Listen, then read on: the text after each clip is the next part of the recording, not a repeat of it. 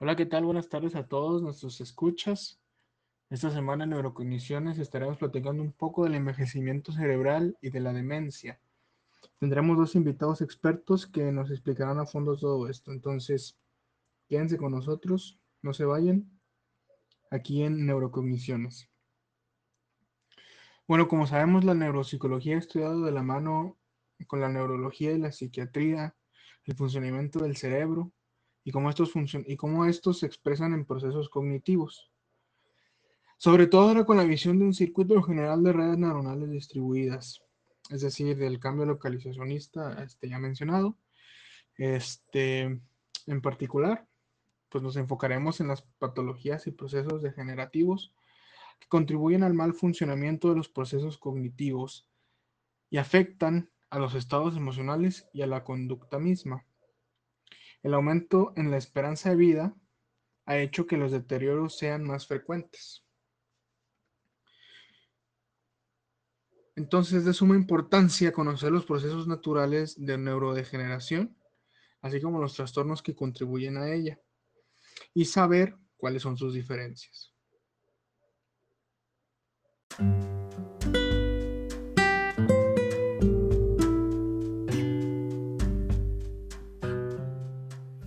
Bueno, muy bien, ahora que empezamos en materia, vamos a presentar a nuestro primer invitado, que es una experta en el tema de envejecimiento y de este, demencias, que es la doctora Arbizo.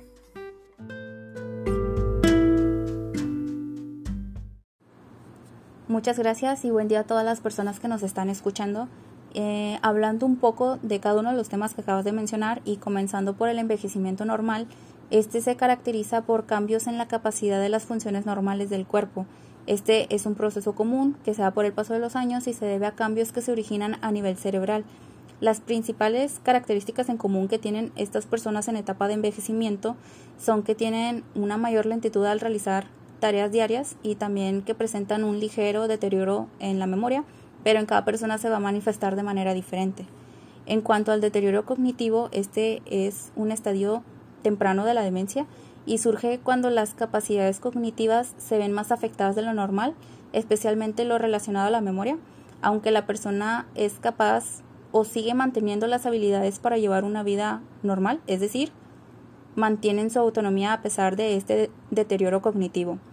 Cuando se detecta eh, este deterioro, es importante darle un seguimiento ya que si no se atiende puede acabar en una demencia. La evaluación del paciente con deterioro cognitivo es muy similar a los pacientes eh, que tienen sospecha de demencia y estos incluyen algunos estudios de neuroimagen cerebral y también de sangre con el fin de evaluar deficiencia de vitaminas, eh, de ácido fólico, si tienen o no hipotiroidismo, determinar el nivel de enzimas hepáticas, la función renal y también obtener un hemograma completo.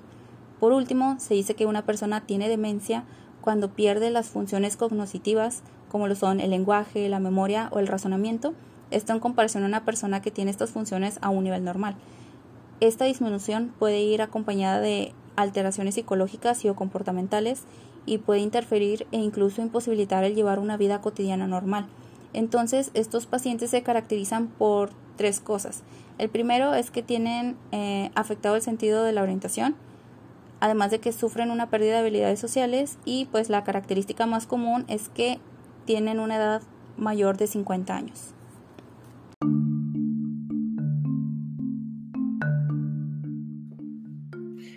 Muchas gracias doctora, esperemos tenerla de vuelta en otro capítulo. Bueno, esperemos que nos pueda acompañar, ¿va? Muy bien, ahora tendremos la presencia de otro experto que él se enfoca en demencia, que es el doctor Ochoa, Eduardo Ochoa, y él nos va a platicar un poco más acerca del Parkinson.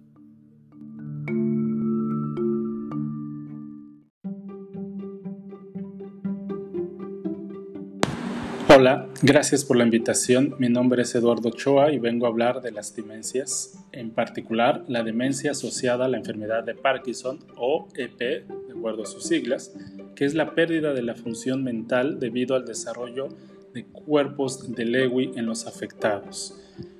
Esta enfermedad aumenta su severidad con el tiempo como consecuencia de la destrucción progresiva por causas que todavía se desconocen de las neuronas pigmentadas de la sustancia negra.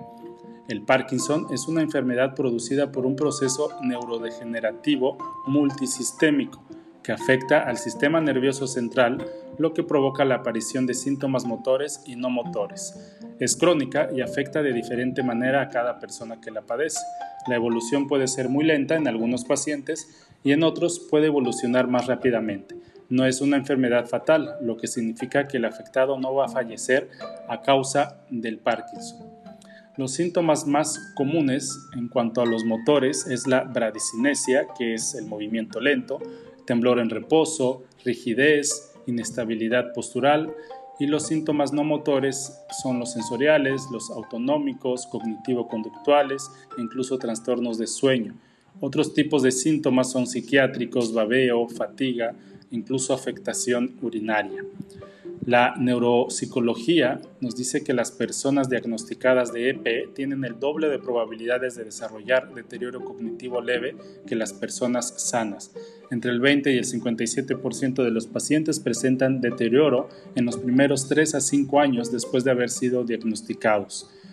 Los déficits de flexibilidad cognitiva, planificación, memoria de trabajo y aprendizaje aparecen pronto en el curso de la enfermedad y son muy similares a los observados en pacientes con daño frontal. Estas manifestaciones han caracterizado ampliamente el síndrome frontoestriatal, en el que los sistemas catecolaminérgicos, particularmente el dopaminérgico, son predominantes. Así, el perfil que clásicamente se ha asociado a la EP ha sido un deterioro cognitivo leve de tipo frontoestriatal secundario a la disfunción dopaminérgica. Las personas con EP tienen de 2 a 6 veces más probabilidades de desarrollar demencia que las personas sanas. En los primeros estudios se consideró que la demencia secundaria a EP era de tipo subcortical y se caracterizaba por la presencia de bradifrenia y rigidez cognitiva. No se conocen exactamente las bases patofisiológicas y neurobiológicas de la demencia asociada a la EP. Se ha propuesto que probablemente se desarrolla por la extensión de los cuerpos de Lewy más allá de la ubicación típica en el tronco, al afectar el sistema límbico y el neocórtex.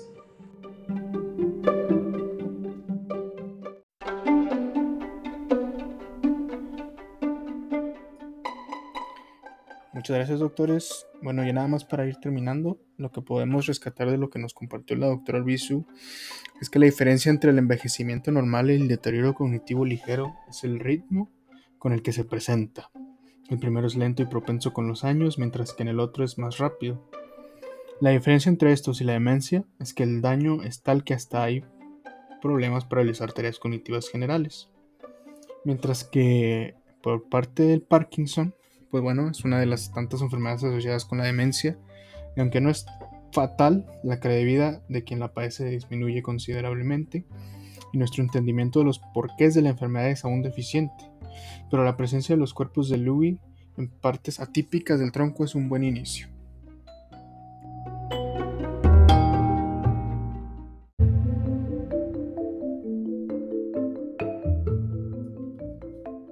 Bueno gente, con este resumen podemos dar por terminado el episodio de esta semana. Eh, como pudimos ver, el tema de, del mismo fue pues, el envejecimiento, trastornos degenerativos y en sí demencia, que gracias a lo que nos compartieron los doctores Servicio y Ochoa, pues pudimos enriquecer mucho. Eh, y también hay que destacar que esto del tema de la neurodegeneración es uno muy importante para todos aquellos involucrados en los campos de estudio referentes al cerebro, ¿no? Que son la psicología, la neuropsicología, em, psiquiatría, etc. Bueno, a través de estos trastornos y el estudio de la neurodegeneración podemos entender más a fondo el propio funcionamiento del cerebro y sus procesos cognitivos, claramente sobre todo con el rigor científico y médico que estos temas requieren para poder crear un modelo de explicación de nosotros mismos, de nuestro cuerpo y de su funcionamiento. Y aquí ya termina nuestro podcast, espero que les haya gustado. Eh, muchas gracias como siempre, está al filo en sus casas, eh, siguiéndonos y así como lo han hecho siempre. Esperemos tenerlos aquí de vuelta la próxima semana en su podcast Neurocogniciones.